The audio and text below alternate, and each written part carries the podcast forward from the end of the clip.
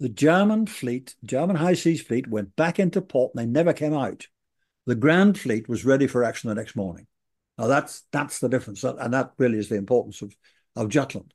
So although you know people argue and say, well, you know, it was a defeat. Yeah, uh, up to a point it was. Oh, uh, do people argue it's a defeat, Gordon? Because oh, yeah. I've always thought oh, yeah. it was a draw. Well, some people say it was a defeat, and they say, you know, British lose, I think it's something like 5,000 sailors, and Germans lose a lot less, British lose more ships. But it was a strategic, it was a victory, no question. It was the last, the last time, the, the last time the German Navy tried to go to sea was when they were ordered out in 1918 and they mutinied and they didn't go. So, so that was the importance. But, but certainly there were. I mean, Beatty said said at some stage during the battle, "There's something wrong with our bloody ships today."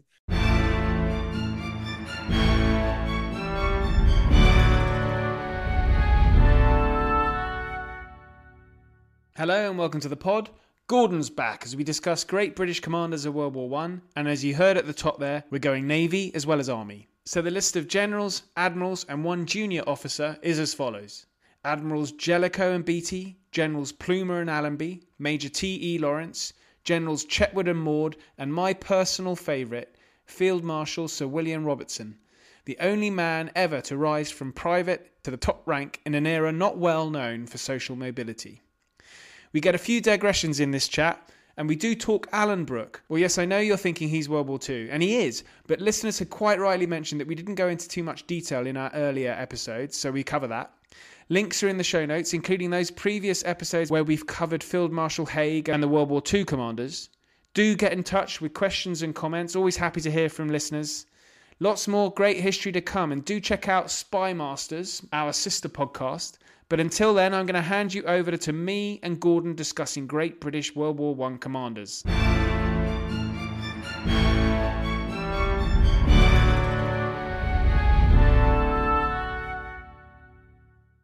Gordon, welcome back to the pod on commanders of the 20th century. World War One also rans. Thank you. Not at all. Nice to be here again. And so last time, for listeners' benefit, we had the World War II also rans. And so we thrashed out our favoured ones of the Second World War. Poor old Monty got a good kicking. Auchinleck, we're huge fans of. Bomber Harris, we're huge fans of. And Alexander, we're huge fans of. But one commander of the Second World War that I just thought we were probably um, overlooked or be mentioned, but not in any great detail. And this is as a off the back of user comments, Gordon. We were picked up on by some listeners. And we didn't really discuss Alan Brooke much. So I thought before we get going on the First World War um, chaps, we can we can get cracking with we can deal with Alan Brooke. And I'm a huge fan of his ever since I read Andrew Roberts' book, Masters and Commanders, in which he writes about Churchill and Alan Brooke and then Roosevelt and Marshall. He comes across very well in that account. And so as a result, I mean, I, have always been a huge fan of his, and I and I sense you are as well. Well, he was an incredibly important and influential figure in the Second World War. He was chief of the General Staff, chief of the Imperial General Staff for most of the Second World War. Uh, and therefore, he's incredibly important, and we certainly should consider him. I think as a man, he probably wouldn't be the sort of chap you'd necessarily want to sit next to at dinner because he he was from that uh, rather black Protestant, dour Northern Irish birth. This is uh, my family you're talking about here. Well, well, yeah. I mean, we all. I mean, yeah. I mean, I was born there. As the great Duke said, being born in a stable doesn't make you a horse. Uh, but I mean, he he was pretty and pretty boring, but incredibly uh, influential. He um, took over from Dill. Now, Churchill sacked Field Marshal Dill, who was probably one of the more intellectual army officers of the time. And, and soldiering is not a cerebral profession, but Dill really was highly intelligent. Uh, Churchill sacked him because he wouldn't tell Churchill what Churchill wanted to hear.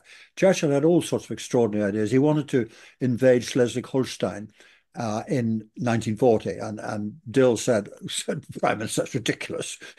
what would be the point? The Germans will just just block it off. Uh, he then wanted to invade Sardinia, and again, Dill said, this is nonsense. But, so, but if you okay, uh, well, I'm just going to bat for Churchill here. Mm. If we'd gone into Schleswig-Holstein, we've got a foothold in in Europe now, and it's behind where the Germans wouldn't expect it, would they? Because it's a bit of a left field attack. Well, they wouldn't expect it because they would realise that even the British are not quite as stupid as to do something like that. I mean, look at the map. All they would have done, they'd have simply blocked it off. I mean, it's a peninsula. Yeah, you couldn't have done anything, and you then you'd have had a hell of a trouble with supplying it. Uh, very short route, not not much divergence. German submarines and everything else. No, it would have been daft, and Dill realised it was daft. And, and ditto Sardinia. Um, what are you going to do sitting in the middle of the Mediterranean? You know, even if you had the troops to do it. But Churchill wanted to get rid of Dill. He didn't quite think how he could do it. So what he did was he produced a new rule because Churchill was his own Minister of Defence. And he his new rule was that chiefs of the Imperial General Staff must resign at the age of 60. And Dill was 60 come Christmas 39. Churchill, by the way, was 62 at this time. Uh, so Dill was sacked uh, and sent off to America, in fact, to liaise with the American chiefs of staff. Now, he went down exceedingly well uh, in America. They thought very highly of him. He did a tremendously good job there getting the Americans on side because a lot of American generals and admirals uh, and airmen were really looking east. They, they thought Japan was a threat and really Europe wasn't that important. Dill managed to persuade them that actually Europe, Germany, that that was was the problem. Uh, and in fact, he died in America. And I think I think he was the first foreigner, possibly the only foreigner, uh, to be buried in Arlington. And it's an equestrian statue. I, have been there, and it's most impressive. And Arlington, of course, is the is the military cemetery of of the United States. And civilians don't. The only civilian Kennedy is buried there, um, President Kennedy. But of course, President Kennedy had been in the United States Navy during the Second World War, which which gave him credit, gave him uh, the the um, his birth right yeah. uh, to yeah. to be buried there. Uh, and Dill's statue, it's an equestrian statue, it's really most impressive on his, on his grave. So Brooke, Brooke says in his diary, he thought it was disgraceful, he thought it was frightful, he thought Dill was a jolly good chap, but he clearly didn't feel strong enough to refuse to jump into his shoes when Dill disappears. Now, Brooke's biggest problem throughout the war was trying to control Churchill because Churchill had also the, the trouble with Churchill. Churchill had a thousand ideas, of which 999 were totally stupid, would never work. One was brilliant. And the job of Churchill's staff, including Brooke, was to, to, to find out which was the brilliant one hidden amongst all the totally stupid and ridiculous ones. Um, and Churchill did have some good ones. I mean, the Pluto pipeline under the ocean, uh, the Mulberry Harbours, etc., etc. And, and um, Brooke's diary, from that point of view, is very interesting because, of course, he's he can, he can put in his diary things that he couldn't possibly say out loud or couldn't necessarily say to the prime minister. But that was certainly one of his big problems. His other big problem, of course, was controlling de Gaulle, and uh, he found de Gaulle very, very difficult. And again, he he's very clear about that in, in his diary. Uh, the problem with de Gaulle was that de Gaulle was quite happy to let the Allies win the war while he concentrated on inveigling himself to govern France after the war uh, and was a thorough nuisance. I mean, he particularly annoyed the British by adopting the Cross of Lorraine as the um, the Free French uh, logo. Well, of course, the Cross of Lorraine was last appeared uh, by by Joan of Arc, who was the mentally unstable teenager um, who was a thorough nuisance to the British um, during during the Hundred Years' War. So that sort of didn't go down terribly well. That, that's just a mild irritant, though, isn't it? We're not going to get upset yeah. by something. Well, people did get upset by it. They said, they you know, this is, this is, deliberate. Um, you, you, know, this this is rubbing our nose in it. You know, we've rescued you. We've given you a home. The Americans were very anti de Gaulle. They didn't want de Gaulle at all. They they wanted to go for Giraud. Churchill was was probably de Gaulle's biggest uh, cheerleader, wasn't he? Well, up to a point. But Churchill says that I had many a cross to bear, but the most difficult of all was the cross of Lorraine, which was which was uh, his his his um, his remarks about um, De Gaulle. But uh, I mean, he was quite right to go for De Gaulle. But De Gaulle, after all, um, uh, had more credibility really than Giraud because Giraud had sort of gone along with the, the Vichy setup for a bit, whereas de Gaulle hadn't. But apart from that, uh, Brooke, uh, one of my criticisms of Brooke is that he tended to look after his own. Now, I'm not saying it's necessarily wrong. You you obviously will promote people who you think are good, and the people you think are good are possibly people who've worked for you and you haven't sacked them. To, to, to you know, put it simply, he was a great um, a great supporter of Montgomery when when really he should have sacked Montgomery on a number of occasions, but but he wouldn't, and and he backed he backed Montgomery. One thing that I think was very good of Brooke when you're in that sort of position, the stresses are enormous. I mean, Brooke had to worry about the whole war, not just the war against Germany, but the war against Japan as well, and all the other things. Um, you know, the, the, political side of it, dealing with allied governments and all the rest of it, and the stresses would be enormous. And many a lesser man would have driven himself into the into the ground. Brooke didn't. Brooke every day he he he'd go to, he'd go out to lunch in his club um, didn't matter what was happening. Uh, and weekends, off he'd go, and he was a great bird watcher. So he'd go off bird watching uh, for the weekend, and then he'd come back. And that allowed him, I think, to to to last out the war. I mean, a lesser man um, would have probably not you know, worked every hour God sends, gone without sleep, gone without food. Uh, certainly wouldn't have taken any time off and would have collapsed. He would have just gone. And and that's a lesson actually that soldiers today really need to need to learn. Well, I, I hope they work life balance. It's a, it's it's all the rage in corporate yep. life now as well. Yeah, well, it, it's it's it's very important. Um, I mean, when I was second in command of a battalion, uh, the commanding officer and I used to do do command the battalion turnabout. If we were in the field, he would do three or four days and go off and get some sleep and some rest, and I would take over three or four days. Then I'd go off and get some rest, and that's that's the sensible thing to do um, people who think that they're, I mean, nobody uh, is uh, is absolutely essential all the time. Nobody's irreplaceable, and um, this was something that that Brooke realized, and not all generals at the time did. Montgomery, to be fair to him, and I don't like being fair to Montgomery, but Montgomery also realized that Montgomery would, would go to bed every night in his caravan at bedtime, whatever, you know, glass of Horlicks and off to bed. And uh, he had strict instructions not to be disturbed until morning, unless, you know, the whole world. Yeah, the Germans are on the you know, tent. Uh, they're actually outside the tent flap, you know, that's how you wake them up. And, and he's quite right. And, and Brooke realized this uh, as well. I think his big disappointment uh, was that he didn't, he wasn't appointed as Supreme Commander for Overlord for, for the invasion of, of Northwest Europe in 1944. Churchill very early on had told him that when we go back uh, to, to Europe, you will be the overall commander. Well, of course, by 1944, that just couldn't happen because although the British landed more men on D-Day, on, the 6th of June, uh, more men than the Americans, from then on, the American buildup would be much, much, much greater. And eventually we would end up with only two British, well, one British, one Canadian, Canadian oblique British army, so two armies.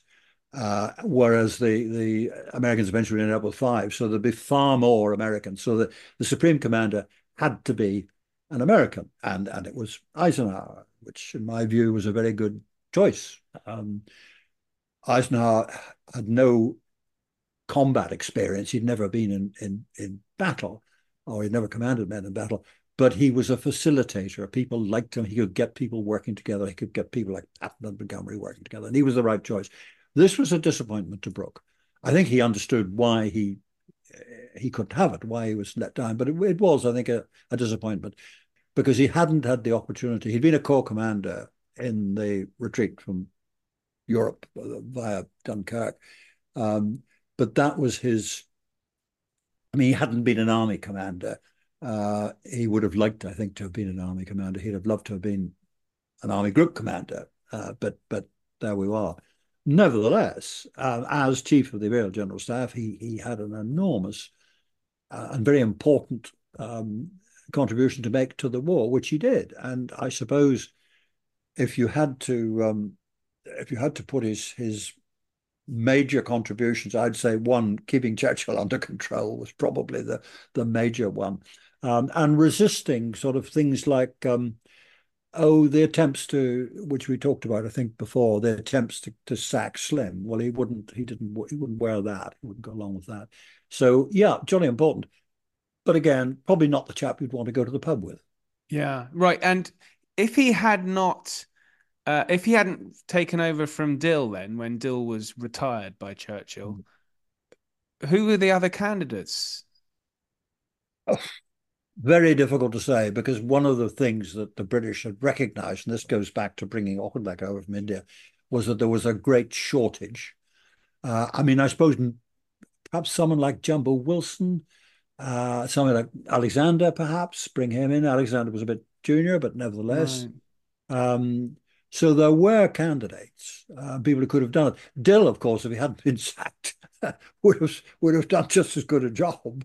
Um, although he he would have probably well, he would have fallen out with Churchill. Anyway. He died of a, didn't he die of a heart attack? Yeah, he did, and presumably would have died of a heart attack anyway. Yeah, maybe um, sooner if he had been, you know, the stresses and strains of that job. Quite possibly yeah. sooner. At least in America, you know, he didn't have to worry about rationing and blackouts mm. and big, you know, the Blitz and all that sort of stuff um, yeah, no, I, I, I'm, um, I, Alan Brooke, or Brooke, Alan Brooke later. Well, let's clear this up because many listeners might be confused. Why is he Alanbrooke, all one word, or Alan space Brooke? His Christian name was Alan, and his, na- his surname was Brooke. Uh, Bravo, Romeo, Oscar, Oscar, Kilo, Echo. His when he was ennobled, he became Viscount Alanbrooke, all one word and the present successor is Alanbrooke, all one word. Is that a is that happen? Uh, is this quite unusual in the uh, ennobling it is, process? It is unusual. Uh, yes, I mean uh, Oliver Webb Carter, all one word, would be rather odd if you were. Yeah, I would. F- uh, you know, that's very strange. Um, I mean, whether there'd been somebody in the distance past. Uh, yes, they were an influ- influential family. Um, I mean, the Brookeboroughs are another branch of of that family. Um, Brookeborough was uh, the uh, prime minister of the of the um, the Northern Ireland government. Uh, mm. For um, county Fermanagh, I think the the the. I think that's from, that's where they? they originated from. Yeah. Yeah. I think yeah. the I think Brooke went to school in England. Um, I'm not sure where he went to school. I think he went to school in England. I think I think you know the family were more Anglo than Irish, if you see what I mean. Yes, yes. Although many Anglo-Irish, Alexander, of course, who we discussed, yeah. and then Monty. Although we we don't want to dwell on Monty for too long. Well, I, am not sure Montgomery was could be described as Anglo-Irish, although he did describe himself as such when it suited him. But I mean, yeah, I, you know, for a time, Ireland used to be referred to as the East Prussia of the British Army because there were an awful lot of um, people who who came from there. And again, it's why why did the Irish join the British Army? Because there's bugger all else to do. You know, it was the impoverished part of the kingdom. Ditto the Highlands of Scotland. You know, impoverished. well, I, I, I'm just in case any listeners uh, are spitting with rage. I've lost so many French I don't want to lose any of the Irish listeners. And well, hang on. I mean, I'm born in Ireland. I went to school there. I'm not anti-Irish. I'm simply explaining why the historically and traditionally yes. the Irish have joined the British Army, and why the Highland Scots have joined the British Army, and why the, the East of England. It the British Army traditionally has recruited from the impoverished parts of the kingdom because there's nothing else to do. There isn't there, there aren't the industries, there isn't the employment. You join the army. That's what they yeah. did. Yeah, not so many sort of people from the southeast and, and London, you know, wealthier families. Exactly, exactly. Yeah. And you see, it's not we're talking about Ireland. It's not just other ranks; it, it's officers as well. Because if you're born into a into a, a, a landed family, you have loads of children. There isn't enough land to go around. They can't all, you know. So the land goes to the eldest son, and the rest have either got to go into the church or join the army. I mean, those those were the options then. yes. Right. Okay. So I hope that's uh, mollified those listeners who are upset that Brooke didn't get a mention last episode. What, right. So uh, I thought I would just carry on as I did before with a, a nice uninformed list of World War One commanders and you can tell me if I've missed anyone out or or if I've included someone and you think this is just the height of idiocy. So uh, I have uh, Edmund Allenby did very well in the Middle East. Yeah. Um, Lawrence of Arabia and all that. Herbert Plumer, a, li- a listener suggested Herbert Plumer. I have to confess, I hadn't heard of him. Seen a picture of him though. He's got a wonderful moustache, and so that means he qualifies immediately. Philip Chetwode, Mhm. Henry Wilson, Mhm. assassinated after the war in a dastardly attack by actually a, a, a veteran of the Irish Guards. Yeah, he was And- an IRA gunman. Um, Yes, Wilson had become involved with the politics of, of Ireland, foolishly, I think. yes, Um, he is the um, the only field marshal to die in uniform with his sword in his hand, because he'd just come back from an investiture in Buckingham Palace, uh, and he went to his flat, which I think was in Sloane Square or something like that, and he was in uniform, of course. And this chap came up and pointed a gun at him, and Wilson drew his sword and died. so I think yes. he's probably the only field marshal to ever die with a sword in hand and in uniform. I think there's a recent account of his of, of his assassination. Actually, I don't know if you're familiar with this. I'll I'll put a link in the show notes which Hmm. challenges that account. But yes, we're, we're, uh, uh, it's a romantic vision of a field marshal charging a, a gunman Well, with, with a we sword, We do know that he was on his way back from an investiture, and he had a sword. Yes, and he would be in uniform, and in uniform you wore a sword. So yes, you know, yes. perhaps it wasn't drawn, Yeah. but nevertheless, yes. Indeed, indeed. So that's it. Those are the four I had of the uh, of the army, and then I've got two admirals, John Jellicoe and and and David Beatty. Jellicoe, the sort of supreme commander of the Royal Navy. I probably haven't got the title right. And David Beatty's the sort of dashing admiral of the fleet. Yeah, he became first Sea Lord after Jellicoe. First Sea Lord is the, is the, is the professional head of the navy. That was Jellicoe, and of course Jellicoe commanded the the Grand Fleet at Jutland, which is the one that everybody remembers. It was really the only big naval battle of of that war. and Um, there's some controversy about this. So let's start with these two, Jellicoe and Beatty, because there's some controversy. Uh, Jellicoe is criticised for his caution at that uh, at Jutland, which was the naval clash of, of the First World War, Mm. and and Beatty's sort of slightly more um, of, of the sort of dashing type uh, attacking commander. And I know you're you're quite sympathetic to Beatty. well, aren't- only because he went to my old school. Um, he, he's another one that uh, my old school was in Ireland. Uh, and Beatty, Beatty, the Royal School Armagh, of which I am a product, was was also where Beatty went, and, and also where uh, Richard Wellesley, actually uh, Arthur Wellesley, elder brother, went there as well. Hmm. Um, formed, set up by King James the First in, in 1604, with its aim of, and I quote from the charter, providing an English education to the sons of the Irish gentry. Now, I don't think many of us were gentry by the time I went there, but that's that's what they aim to do. Um, is it still still open? Oh yes, oh yeah, yeah. Oh. Well, yes, it certainly is. Now, the great thing about the Royal School of Armagh when I went there, which was in the fifties, it was entirely mixed. Uh, you know, unlike education in Northern Ireland, which is still to this day, I'm sorry to say, sector Yes. in the state, the state sector. Um, the public school sector wasn't, or at least mine certainly wasn't. So we had a lot of army kids there, of course, a lot of English kids, Catholic kids, Protestant kids, all sorts of things. Most of the staff were English. So this awful sectarianism wasn't absorbed by us, I'm very glad to say. Now, when my son was was ready for common entrance, unfortunately, by that time, because of what they call the troubles, obviously army kids didn't go there anymore. They'd had to be removed. Um, a lot of kids from the south didn't go there anymore, and it had become really largely a sort of Protestant school. So I didn't send my son there. I sent my son to Sedbergh instead. If he'd been a bit brighter, I'd have sent him to Downside. But Sedbergh was a good sort of rugby playing school, so that's where he went. And then a few years later, I mean, not so long ago, they invited me to go back on a, on a uh, speech day thing and, and talk to them. And I discovered that it had gone back to what it was when I was there. The present headmaster is an ex headmaster of Gordonstoun. It is once again mixed, lots of English kids, uh, you know, complete, complete mix, as it was in my day. And I think it's now a jolly good school. And if I had another son, which I hope to God I will not, not have anything against sons, but I, at my age, I do not want more small brats. Uh, but I, that's where I would send them now, partly because Irish public schools are considerably cheaper uh, than English public schools. Um, certainly in my day, the food was appalling, but apart from that, it was it wasn't so bad. Oh, and that's that's where that's where Beatty went. Now the difference between those two, of course, is that Jellicoe commanded the Grand Fleet at Jutland.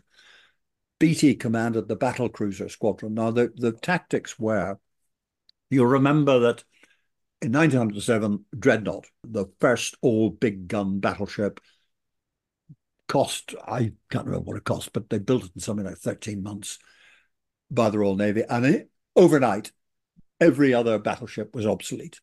The Germans then, previously, of course, they couldn't take. No, the Royal Navy was as big or bigger than the next three biggest navies. That was the policy, and the Germans realised that actually by producing the dreadnought, then everybody now starts from a level basis because all the other battleships are obsolete.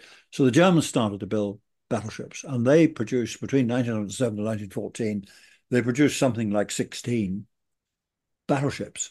We produced lots more. Uh, and that, that's the naval arms race. That's one of the reasons Britain comes into the First World War, uh, because why did the Germans want a blue water navy? They don't have an empire to protect. Uh, they don't rely on overseas trade. They don't import 30% of their food as England does. Why do they need a blue water navy? The only reason they can want a blue water navy with all these battleships is to take on the Royal Navy at some stage in the future. And they hadn't read the rules, which is that the Royal Navy is supreme on, on the waves in yeah. that period. Well, that's um, just the way it is. Yeah, that's the way it is. And um, so the tactic was you had the battleships fleet um, and the battle cruisers. Now, the battle cruisers, uh, again, they were built to to complement the, the dreadnoughts. They were a bit faster than the dreadnoughts. They equally had big guns, slightly less armor, so they could be a bit faster. And the idea of the battle cruisers, and, and Beatty commanded the battle cruiser squadron, that the battle cruisers, being faster than the main fleet, would find out where the enemy were and, and follow them. Not necessarily engage them in battle, but follow them until the main fleet uh, came up. And that's what they tried to do. And it didn't really work. Um, all sorts of reasons why. Uh, for a start, um, I think we've got some of the technology wrong. The um, system of of ensuring that uh, something happened, something exploding in a gun turret didn't go all the way down to the magazine. Uh, that hadn't been properly thought through, and a number of the casualties to British ships uh, were because of that. The Germans actually had thought it through, uh, and they had a system whereby if there was an explosion in a turret, it didn't then go all the way down to the magazine and blow the bloody ship up. Now, the British lost more ships and more men at the Battle of Jutland. But the difference is this the German fleet, German high seas fleet, went back into port and they never came out. The Grand Fleet was ready for action the next morning. Now that's that's the difference, and that really is the importance of of Jutland. Uh, so although you know people argue and say, well, you know, it was a defeat, uh, yeah, uh, up to a point it was. Oh, uh, do people argue it's a defeat, Gordon? Because oh, yeah. I'd always thought oh, yeah. it was a draw. Well, some people say it was a defeat, and they say, you know, British lose, I think it's something like 5,000 sailors, and Germans lose a lot less, British lose more ships. Uh, but it was a strategic, it was a victory, no question. It was the last, the last time, the, the last time the German Navy tried to go to sea was when they were ordered out in 1918 and they mutinied and they didn't go. Uh, so, so that was the importance. But but certainly there were. I mean, Beatty said said at some stage during the battle, "There's something wrong with our bloody ships today," and there, there were things wrong technologically, which which they then tried to put right before the next war. But of course, the uh, you know Lloyd George's policy of of saying we can afford to take uh, chances on defence, we can't afford to take chances on welfare, uh, meant that really there there wasn't enough money to really bring the Royal Navy up to date. So come World War II, it was still a huge navy, bigger than anybody else's. Uh, and certainly nothing that the Germans could do that would worry, really that would worry the Royal Navy terribly. But you did get uh, examples of of things that went wrong. I mean, you got the Hood and Repulse, uh, you know, ships being sent off to the Far East without air cover and that sort of thing.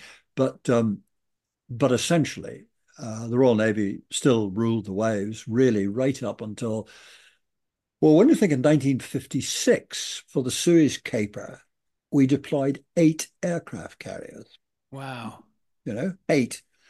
Uh, and when I joined when I joined the army in 1960, um, we still had eight aircraft carriers. Uh, we've now got two. Now, I'm going to do the two we've got, are the most modern in the world. Now, American naval officer was saying to me, I wish we had them.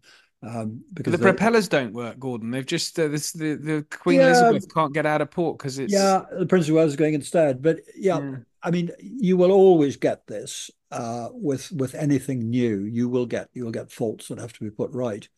Um, you, you, don't think it's a sign of a more a, a malaise in or the military procurement or oh, the military procurement is a total shambles. I mean, it's a disgrace.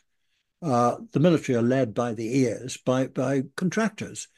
And the problem is that an officer, naval or army or air force, posted to the Ministry of Defence does two years, and there's thank Christ when he finishes and gets back to proper soldiering, if you like. Civil servants are there forever. And they're the people really, then I'm not suggesting they're bribed by contractors or anything like that. I mean, I don't think they are. I don't think the system's corrupt, but I think it's incompetent, it's inefficient. Um, people have tried. I mean, General Sam Cowan, who, if anybody could sort them out, Sam Cowan was the man who could. And he had a desperate job trying to sort out the procurement system. I mean, he improved it. He didn't, you know, he didn't manage to solve everything because his his tour as head of procurement was was uh, was over. But yeah, I mean, that's that's ridiculous. I mean, there is things are taking far too long. There's far too much of an overrun contractors are not held with their nose to the grindstone until you will produce on this cost by such such a date or you don't get paid. One of the problems that has to be said on the other side is, uh, you know, the, the the perfect is the enemy of the good because the the army will provide a design for let's say an armored car or something, and they'll start doing that. And then somebody will say, ah, couldn't we add this? And, oh, well, it might be better if we did this, did that. So, so and they keep changing their mind, which is not a good idea. You want to, you want to say, this is what we want, get it made, get it into service. And yes, there may be something else that comes up that could be an improvement, but, you know, it's too late. Go ahead and produce the bloody thing. Well, well going back to the British Dreadnought then, and yeah. the design flaw that you mentioned where you get a shell that hits the mm. turret of the gun and it goes all the way down into the magazine. Uh, now, call me clever after the event, but wouldn't that be something that you would want to uh, uh, cater for, but that you might receive incoming fire? I know yeah. they're all thinking with the Royal Navy, it's unlikely anyone's ever going to hit us, but it's a possibility. Oh, absolutely. I mean, I think there was a system. I mean, they mm. knew that this was a risk, uh, but the, the mechanics that they had installed uh, simply weren't good enough. Mm. Uh, whereas whereas the Germans the Germans had. I mean, one also has to remember that the difference. Uh, Royal Navy ships had to be able to stay at sea forever, if you like, and, and go all around the world. Ships of the German Navy only had to be designed to stay out of sea for, for perhaps a few days, uh, not for not for very long. I mean, all right, you you got the the uh, battles around the Falklands and the First World War, naval battles, but in general they didn't. And the same thing, uh, you know, why was it that uh, British naval captains in the Napoleonic Wars really quite liked being given the captaincy of a captured French ship? Because French ships were faster and more maneuverable. Uh, and the reason for that was that the Royal Navy ships had to be sturdy enough to spend, you know, months and months and months at sea.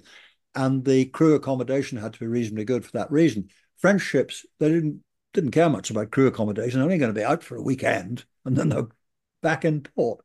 Uh, so their ships were uh, were lighter um, and, and and faster for, for, for that reason. They still got sunk wherever they met the, the Royal Navy. But I mean, there were differences, and and um, the British, going back to your original question, of course, the British knew that there was a risk and they had a system in place to protect against it, which simply didn't work mm. on a number of occasions.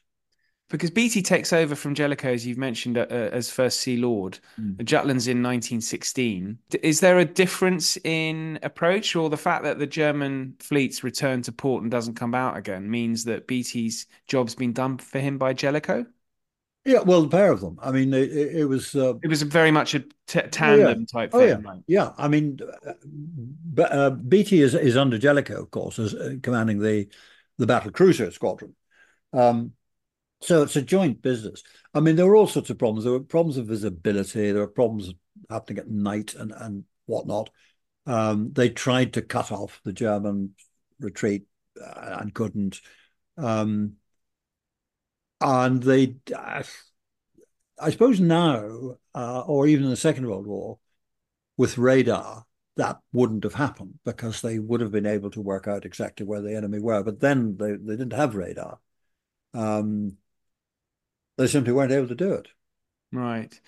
Okay. Well, uh, well, that's good. They, they're both um, I don't think there's anyone else naval wise we really need to mention. So let's get let's go to the the. Well, we've talked. I think we talked about Cunningham last week, didn't we? Yes, we did. We he, did. He's, he's, important. We talked about him. Right. So going back to the army, right. So I had Allenby, Plumer, Chetwode, and Wilson.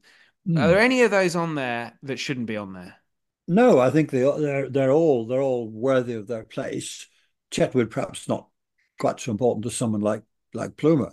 Plumer's important. Plumer uh, is. Um, yeah, let's talk about Plumer because I I'm not familiar with him. Plumer was uh, was a, was an Etonian, like like uh, like Maude, um, but he was commissioned to the York and Lancaster Regiment, which is a much more modest infantry regiment. Um, again, like all the soldiers of his generation, uh, he first saw active service in the Sudan in Kitchener's war there.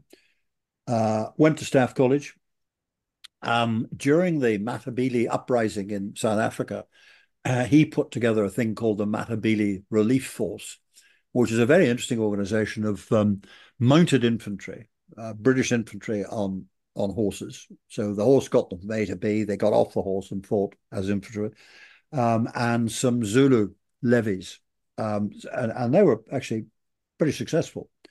Uh, then again, he was in the in the Boer War, South African War, when that happens. Um, 1914, uh, he's uh, originally he's a, brigade commander quickly, and then a divisional commander, and then eventually he's he commands the Second Army, and he commands the Second Army, which is up on the Ypres salient, really for most of the war. Um, he devises a system which he calls bite and hold. In other words, if you're going on the offensive, instead of simply sailing off or marching off into the wide blue yonder and keep going as long as you can. You identify objectives, you take them and you hold them and you reinforce them against the inevitable counterattack. Then you decide your next objective and, and, and on you go. And that's something that really the whole of the British Expeditionary Force adopts eventually, uh, certainly by 1918 and the the um, the last the last hundred days. It's said that he was the moral, the model for Colonel Blimp because he's got a huge Worms moustache. He went grey very, very quickly. It's said that he went grey in 1914 because of the, the stress of those early battles, battles of Ypres. That may or may not be true, but certainly he was. He had a great shock of, of grey grey hair, and great white Worms moustache. And if you remember the cartoons of Colonel Blimp, uh, look exactly like that. He was very far from being a blimp. Plumer was not a blimp. He was very, very bright. He was the genius behind the capture of Messines Ridge, which was the beginning of Third. And, and it, it, happened absolutely as planned by Plumer. Terrific success, pushed the Germans back uh, five or six miles off Messines Ridge. Now you've got Messines Ridge, you can start to try and break out in the Ypres salient. Now, unfortunately, uh, there simply wasn't enough artillery uh, or indeed stacks of ammunition to go straight in. If if after Messines that the next day, bang, they'd tried to break out of the Ypres salient, they might have got somewhere. But there had to be a delay uh, while the artillery was moved, while uh, stocks of ammunition are restockpiled and, and everything else. And the result was that the although initially it went pretty well, uh, it then it got bogged down. Um, and it was initially taken by by Gough, Gough was a get up and get him, and, and Haig thought perfectly reasonably that that was what wanted. It was Plumer's methodical planning was what was needed for Messines Ridge. After that, you wanted somebody that was, you know, two up in bags of smoke. That didn't really work. It was so the battle was hand, handed back to to Plumer. Um, Passchendaele is generally thought, or 30. Passchendaele was just one of the battles of 30. 30 is the correct term. A lot of people think it was a disaster. Actually, 30 pulled in over half the divisions that the Germans had on the Western Front, and it gave them a very bloody nose indeed. It had to be kept going because of what's happened to the French. The French army have effectively mutinied. Um, Pétain takes over as commander in chief of the French army, Nivelle having got the sack, and immediately sends half the French army on leave. Uh, and so Third Ypres has got to keep going. Haig would have closed it down when when the rains broke in in October, uh, but he couldn't. He had to had to had to keep going. Uh, and this is Plumer, Second Army. Um, it is said that um, Lloyd George wanted him to take over from Haig. Lloyd George, of course, wanted to get rid of Haig for reasons that we discussed uh, the other day. Plumer made it very clear that he wasn't prepared, he wasn't, didn't want the job. Lloyd George also at one stage thought of uh, getting rid of Robertson. Now, Robertson's somebody we ought to discuss. Actually, it's not on your list, but but we should. And again, Plumer made quite clear that he, he wasn't he wasn't going to do that. Eventually, of course, he becomes a field marshal with a baton and um, a very high grade soldier indeed. Uh, and and probably that if Haig had been killed, Plumer would have been the man to take over. I think probably. And, and he could have he could have been a very good CIGS as well. Were there more? Uh, I guess there were more. Uh, the armies was a lot bigger, but it seems the ratio of n- the number of field marshals is lower than the ratio of, of, field marshals you see even more recently. Am I? Uh, is that a bit of? Well, um, they remember that um, the BEF is uh, is over two million men. So, and there's only one field marshal. That's Haig. The others all become field marshals later. After the war. After the war, doing right. Yeah. So so they're not they're not there. Presently, there are no the, the rank still exists, but there are no field marshals. This is down to that thoroughly unpleasant man, Peter Inge, uh, was the last field marshal. Now, he became a field marshal because he was chief of the defense staff. And at that stage, chiefs of the defense staff were always a field marshal. Uh, and he decided that there wouldn't be any more. Uh, so he was the last the Queen actually made Charles Guthrie a field marshal, Guthrie having been chief of the defence staff when retired. Uh, so he's Charles Guthrie is still around as a field marshal. Uh, John Chapple, of course, is dead, dead not so long ago. Just trying to think. I don't think there are any. But in, in the Americans, very rarely um, promote. Their... Well, they have a different system. Um, in America, Congress is responsible for promotions, and for a very long time, uh, Congress would not promote anybody above the rank of Major General. And this was all financial. So if you take the First World War, uh, American army commanders, oh, American commanders tended usually to be a rank or two lower than their British equivalents, uh, and they're only acting. So, for example, Pershing initially was a major general. He's made an acting uh, general. Uh, his his army, two army commanders, are made acting, I think acting lieutenant generals, but they've all got to come back to major general after the war because Congress doesn't want to pay them a pension, basically. Um, it's slightly different now. Uh, but because, well, Eisenhower was was a four star general, and Montgomery was a field marshal, I think.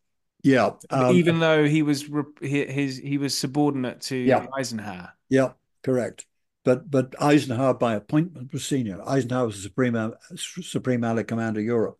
In fact, didn't Montgomery get promoted to field marshal prior to Brooke? No, I don't think he, so. he didn't. Okay, but I, would have to check on that. I don't think yeah, so. Yes, because Brooke was was a general for most of the war, as did well. So was Montgomery. Actually, come to that. Montgomery doesn't get promoted to field marshal until um, September forty four. Right. I think until certainly until after Overlord, it was a sort of sop because he he was no longer going to be the land forces commander. Eisenhower took that over himself, and so Montgomery now will just command the British element, twenty one Army Group, uh, and and that's when he was promoted to field marshal. So give him a uh, give him a bit of a boost, which would be correct actually, because normally it's it's um, divisional commanders commanded by major generals, corps commanded by lieutenant generals, armies commanded by generals, army group commanded by field marshal. So that was that was correct. Right. Okay. So yeah, Plumer had Haig been killed or died, he would have likely taken over. I think he would be the the ideal candidate. I mean, a lot would depend on. I mean, these things. Once you get to that level, these things are political.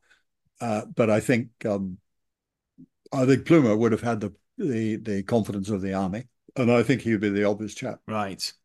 Okay. Now Allenby had a huge amount of success helping to free much of the Middle East from yeah. the grip of the Ottoman Empire into yeah. the clutches um, of the uh, British Empire.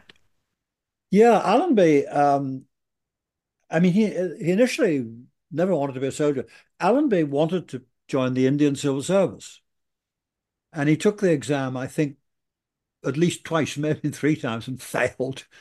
So he, he didn't get into the civil. Service. It was tougher to get into the Indian civil service than the um, the the British civil service. I think. Um, yeah, I think it probably was because uh, once you went to the Indian civil service, you had responsibility. It was all like joining the Indian Army. You got responsibility far greater than your British equivalent.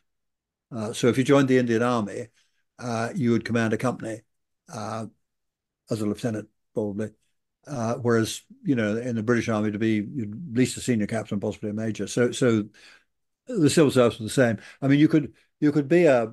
I remember um, a chap that I served under who was one of the sort of last of the Raj, and he commanded. I remember him telling me that he commanded an area the size of Wales, and he was a subaltern. I mean, he was a youngster, um, and he had um, 300 soldiers and 200 camels, I think it was. And this was way up in Rajasthan. So, so they got, and that's why it was very difficult to get into it. So, so poor old Allenby didn't get in. And I don't think he was particularly uh, academic anyway. I mean, he was commissioned into the um, into Dragoon Guards, sixth sixth Dragoons. Um, did go to Staff College. Um, he all his reports from Staff College said that um, he was always prepared to listen, was not a great debater, uh, but but was generally sensible. Was the sort of thing they said about him. He was popular with his um, with his peers. They elected him to be master of the Sandhurst and Staff College Draghounds. Uh, this is something that Haig wanted to be uh, and didn't get. Um, I, as a past master of Sandhurst and Staff College Draghounds, so Allenby got it. So he was he was popular with his with his friends. Um, of course, come the actually funny he went to South Africa. I mean, as they all did of that generation. Uh, and he took with him a pack of foxhounds. So he clearly was good chap, right sort of idea. Um, and I, I, think the descendants of those foxhounds are still there. Will they still hunt in South Africa or not? I, I no idea. But but that's uh, what he did. Perhaps some listeners can let us know. Yeah, um, I mean, do they, I mean there aren't any foxes as far as I know, but they might hunt. Um, I mean, it's all like India where they hunt. They still hunt jackals. I mean, the Peshawar Vale which is in Pakistan, they they still hunt, but they hunt jackals rather than rather than foxes. But they do it properly. I mean, they you know they pink goats and all the rest of it.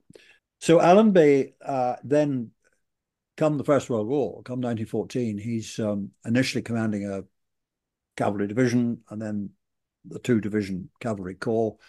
Um, he does he does well, I think. Now he come he's criticised for Le Cateau, um, I think unfairly, actually. I think Cateau had to happen. John French thought it shouldn't have happened, but it had to happen. It's the only way to stop the Germans and hand them off.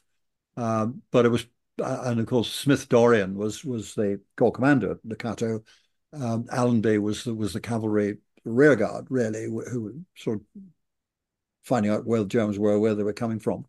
Um, and he he did he did well there. Um, but where he really made his name uh, was um, when he sent off to Palestine, where he and he ends up um, being the commander in chief there. That's where all his sort of cavalry business really can be used because there was never going to be the great arme blanche, you know, advance to charge to Berlin. That wasn't going to happen on the Western Front. Wire, machine guns, all the rest of it. But of course, uh, when he gets to Palestine, it's open country, it's ideal for cavalry. Uh, and of course, he captures, he recaptures or captures Jerusalem. uh, and he's he's quite clever there because he dismounts. He doesn't ride into Jerusalem. He gets off and he walks in on his feet, and that pleases uh, all religions that are, that are interested in Jerusalem. You know, the Christians, the Muslims, the Jews. Uh, so he's um, he, he's he's made his name. As Palestine made him actually. I mean, he's perfectly competent cavalry commander on the Western Front, but it's Palestine that makes his name. Known as the Bull, Allenby. And he, and he had quite a good relationship with Lawrence, didn't he? Yeah. Oh, yes. Yeah. I mean, I think uh, the, the, the Lawrence thing. Um, Lawrence was one of the. Uh, much British history is made by lunatics. They're always quite interesting lunatics. Lawrence, Lawrence, I think, was one of them. Yeah, I mean, Allenby was quite happy for. I mean, Lawrence, well, we should actually. I wonder if we should have included Lawrence in this list. I well, no, Lawrence was a very junior officer. Really. But he had a huge amount of influence in a large well, land area. Not quite as much as everybody thinks. I mean, wonderful film, um, Lawrence of Arabia. But um, yes, he it was, and of course, he he his book, you know, Seven Pillars of Wisdom. That's that's well read, and I don't think that his what he did was was as important as, as people tend to think. Now I'll have all sorts of people telling me I'm talking rubbish. Um, I think what he did in its own way was important. He had a good relationship with the with the Arabs.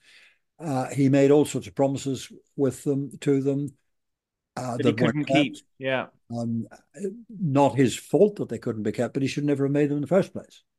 I mean, if you make a promise, you want to be bloody sure that you're able to carry it out. And of course, he he couldn't for all all sorts of reasons. And then he um, he really got very odd indeed. I mean, he went off, as you know, he he joined the Royal Air Force as an aircraftsman, and and then it was discovered who he was, and and and eventually he's um and he, he kills himself on a motorcycle. motorcycle. Yes, yes, it's it's. So he's um uh, his his tie because he goes to the Treaty of Versailles. It's very interesting. Um, yeah, he, he's he's turned he's he's up there on the on the various conferences as to what's going to happen, and and he's very much pushing for. Yeah, he's not into Sykes-Picot at all. No, he's not involved in that. Um, I was having of sympathy with Sykes-Picot actually. There we go. Yeah, I mean the Ottoman Empire's collapsed. What are you going to do with it? You know, and the British are interested, and the French are interested. The Americans are interested in in self determination, but mm. they really have no influence over what happens to uh, in the Middle East. But Allenby does actually manage to navigate his way through that pretty effectively. Yeah, it's a very difficult minefield, and yes, yeah. he does navigate his way through it. Yeah. Uh, and the result um, would, I think, if we hadn't the Second World War hadn't come along, then things might have been perfectly all right in the in the in the Middle East. But um, yeah, not what happened. Uh, well, another commander who we, who I mentioned, and I think you might not think he should be on this list, but should we just deal with him quickly to as to why he shouldn't be? Which is Chetwode, Philip Chetwode. He he, he goes to the Middle East, doesn't he? He avoids um, too much involvement in. Uh, yeah, I mean, um, I, he's a perfectly competent operator. There's not much more you can say about him, really. Um, I mean, the big the big uh, the chap who really makes a, a, difference in the Middle East is, or Mesopotamia, of course, is Maude, who gets there when the thing is a shambles, frankly. This is the other Etonian. You know, you're an Etonian? Gordon, I've never been so insulted. No, Harrovian. So I'm afraid I'm not a fan of either Plumer or Maude. Yeah, so when I say that Maude was an Etonian, you're immediately at him. All right. Well, he was an Etonian, but didn't have a lot of money, actually. He was always concerned that, I mean, he was always trying to get staff jobs because he could then live on his pay, whereas um, command uh, wasn't going to be so easy. Particularly, he was commissioned to the Coldstream Guards. Now that meant that they spent a lot of time in London. Um, the the Brigade of Guards, the, the monarch's personal troops, and for a long time, guards battalions weren't allowed to serve east of Suez. They had to be near enough to be recalled should the nation be in danger. That, of course, long long gone. But at the time, this was the case. And of course, if you're in London, um, it's very expensive. It's expensive now. If, if you're a, a guard subaltern in London, it's not cheap. I mean, as we all know, I mean, I was. Yeah, they have to live south of the river now, Gordon. Well, I know it's frightful. Well, I mean, I was having lunch at, at Rules last week, and Rules is a wonderful restaurant, and the quality is always the same, hasn't changed at all. I've never well, been. I've always wanted to go. Actually, oh, you must go. It was wonderful, super restaurant. Really is excellent food. Best steak and kidney pie in England. No, it's very very good. But it's now it's 50 quid a head uh, without the second bottle of claret. You know, it's it's prices go up and up and up. So Plumer commissioner of the Coldstream, not a lot of private money. Uh, he's always been a bit pushed at, at that sort of level. Plenty of active service. He sees active service in the Sudan, of course, um, uh, Kitchener's War in the Sudan, uh, South African War. Um, he does find himself um, a, a, staff job as um, responsible for. He organises the all the celebrations for Queen Victoria's Diamond Jubilee. And then he's off to South African War, of course. 1914, he's he's actually only a colonel in, in 1914 when the war breaks out. Very quickly, he's a brigade commander and then a divisional commander in the Dardanelles. In fact, he's he's he's there. He lands in Suvla Bay. It's never Dardanelles. Gallipoli was never going to work. There's nothing that that Maude as a divisional commander can do to make it work. And eventually, of course, he's he's sent off to the to, to Mesopotamia. He becomes the commander in chief there, and he finds it's a pretty the situation is not good. Uh, the administration uh, has broken down. Um, the, the, the, the, there are sort of medical problems. Soldiers are suffering from everything from beriberi to malaria, and he gets a grip, and and he really sorts it out, and and things are, are looking up, and he starts to make push back the Turks, and and and things are really looking good. He was offered a cup of coffee in a Jewish school, and he said, "Thank you very much." And could he have some milk with it? And he poured a somebody produced a jug of milk, and he poured that into his coffee and drank it and the milk was contaminated. Uh, nobody's fault. It wasn't trying to poison him or anything like that. The result was he got cholera and he died, which is a shame because we still was, yes we, we, still defeated the Turks, but but it would have been um, been nice if uh, if he'd gone on. And, From a uh, cup of coffee, wow. Yeah, a cup of coffee and milk, uh, and that that I think that's why we now pasteurize milk. I think. Yes. although when I was a boy, my grandfather was a was a farmer, and uh, we would always go there for Christmas and that sort of thing. And and they would the milk they one of the girls would be sent down to one of the chaps to, to, to milk the cow, and the great jug of milk we brought, we all drank it, and it wasn't pasteurized, and it didn't do us any harm at all. So quite why Maude's milk gave him cholera, I don't know, but but for some means yeah. it, it was contaminated. Well, maybe stored in a warm climate, maybe well, uh, rife started to yeah. started to go off. Yeah, yeah. yeah. Well, Louis Pasteur, I don't think had um, appeared by then. No, um, no, he, he hadn't. I can't remember his exact. He's date. from Arbois, which I do recommend visiting. Yeah. Anyway, well, Gordon, so that's that's the end of Maude. The, well, the, and I think that's around about the end of our podcast because Maude, his cup, of, fatal cup of coffee, is yeah. a is a, is quite a good way to end it. End it, I think. The chap we ought to talk about if there's another opportunity is Robertson. Is Robertson? He's not First World War, is he? Yeah, he's chief. Oh, is he? He's oh, CIGS for, for most of the war. Right, Gordon. Sorry. Now Robertson, he's interesting because am I right in saying that he rose from the ranks? Yeah. Now he's he's fascinating. Uh, nobody's ever done it before, and then couldn't do it now. Uh, I mean, Robertson was born in the most humble circumstances. Uh, his father was a was a small time tailor. Both his parents were illegitimate. Um, he went to the to the village school, uh, left school I think at the age of twelve, went into domestic service. He was a he was a servant in somebody's house. As soon as he was seventeen, joined the army, uh, enlisted as a as a trooper, as a private soldier in the cavalry. Um, he's in the he he gets promoted reasonably quickly, lance corporal, corporal sergeant. Uh, he becomes after um, about ten years, he becomes what they call a troop sergeant major. Now that's equivalent of a staff sergeant or a colour sergeant today. And then somebody, his officer, somebody thinks this is a bright boy, and after eleven years in the ranks, he's commissioned as a second lieutenant that's extraordinary, extraordinary for the. It couldn't happen now, and it would be extraordinary, extraordinary then. But obviously, his talents were realised. Now he he did, unlike most uh, private soldiers of the time, whose sole interest was drink and women, probably in that order. Robertson hardly drank and he read. He read a huge amount. He educated himself, if you like. He spoke six Indian languages, plus French and German. He taught himself those. I didn't learn that at school. So he was he was very he was obviously a natural linguist. He was obviously very intelligent. And once commissioned, he's in a cavalry regiment. Unfortunately, the regiment goes to India, where he can sort of live on his pay as long as Yeah, he doesn't drink. Uh, Cavalry he officer is um, expensive, and he has no money. Yeah. Yeah, and he's got no money. And for example, pipes were not allowed in the mess. And the only form of tobacco that he could afford was pipe tobacco. So he didn't smoke. In the mess, only cigars were permitted, no, no pipes. So he couldn't even smoke. He was a tremendously hard worker. He was naturally very intelligent. He never, and it was a great disappointment to him, he never commanded men from then on, never commanded troops. He spent his entire service on the staff, very often the intelligence staff, um, uh, uh, where he, which he did very very good, um, uh, and he was he was an extremely good intelligence officer, oh, able to to run networks, to collate, uh, and everything else. Um, by the time of the Second World War, uh, First World War, he's the quartermaster general to Sir John French, so he's the he's the head logistic officer in in uh, French's uh,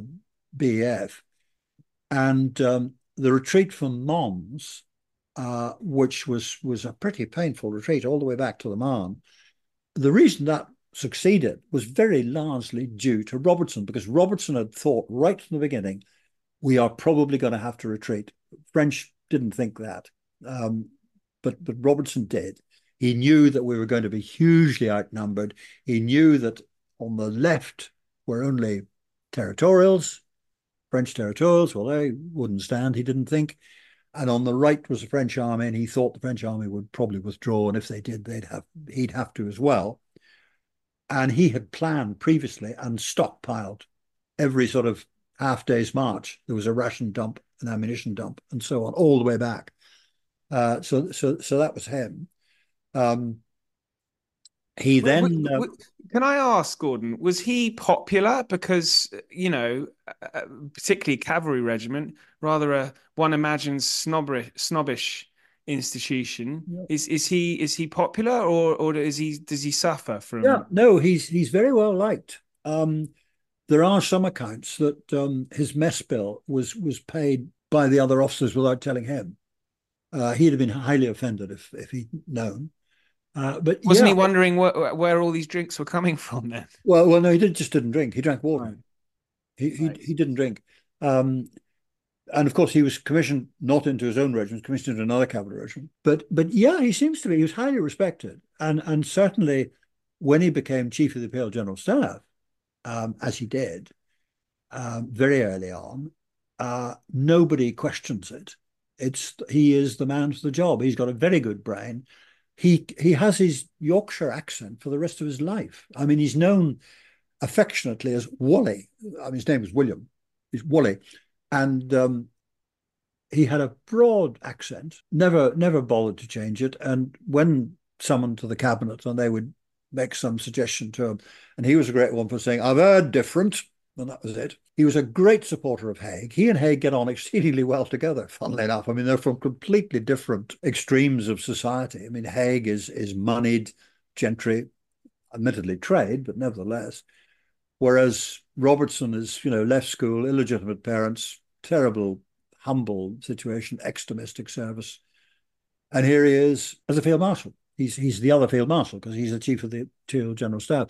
And he supports Haig right. I mean, he protects Haig from the machinations of of people like Lloyd George and his satraps. It's But amazing, really. It really is It is amazing extraordinary. to go from from private to field marshal in Yeah. the British Army. Yeah, it's extraordinary. You couldn't do it now. I mean, he was 20, he was 28, I think, when he was actually commissioned. So that's very Uh, old for Which is very subaltern. Yeah. Now, you can, now the upper age limit actually for Sandhurst is 28, which I think is far too high, but but there it is. But if now you went at 28, there's no way you could become anything other than you might make major. You might. You certainly wouldn't get any higher than that. It's because you can't get all the courses in and the requisite regimental duty and everything else. Uh, so you couldn't do it now. To do it then in the 1880s was extraordinary, extraordinary, and it says quite a lot for the system. That here's this chap who's who's um, from the most humble of origins, uh, with his broad Yorkshire accent, and he's got the respect of the whole of the army. And you never hear, I mean, you'd expect there to be snide remarks from some, but there aren't. You know, I mean, he's he's proved himself that he can do the business. As CIGS, he's very good at deciding what's a priority and what isn't. He was he was I may say he was commandant of the staff college prior to that. Now to put a man like that in as commandant of the staff college, you really do have to have total faith in him because the staff college is the organization that produces the generals of tomorrow. So the commandant has got to be somebody that you've got total confidence in and and you know will will manage a, a training regimen that will produce these sort of people. So that's the sort of confidence the system had in him. Was he quite similar to Brooke then? They have similar roles, one in the First World War, one in the Second World War. Are they? Um, yeah, yes. Their except, skills are similar, I suppose. Yeah, Maybe except that the, um, of course, the the army in the second and the First World War was much bigger than it was in the in the Second World War. But but yeah, same job, chief of the Imperial General Staff. And whereas Brooke had to try and keep Churchill under control, Robertson had to try and keep um, Lloyd George under control. He didn't have a problem with Asquith. Asquith, in fact, was was very much in favour of Robertson. Lloyd George didn't like Robertson because Robertson would defend Haig and, and, and stop Lloyd George from interfering with Haig. Then after the war, Robertson commands the um, British Army of Occupation uh, in in Germany, the British Army of the Rhine. It's an extraordinary story, Robertson. So I, am I'm, I'm feeling very stupid now for not having uh, included him. No, no, I'd say it's people tend to overlook him, but he's very important. And and as I say, he's a one-off. You nobody had ever done it before or since, you, and you simply couldn't today.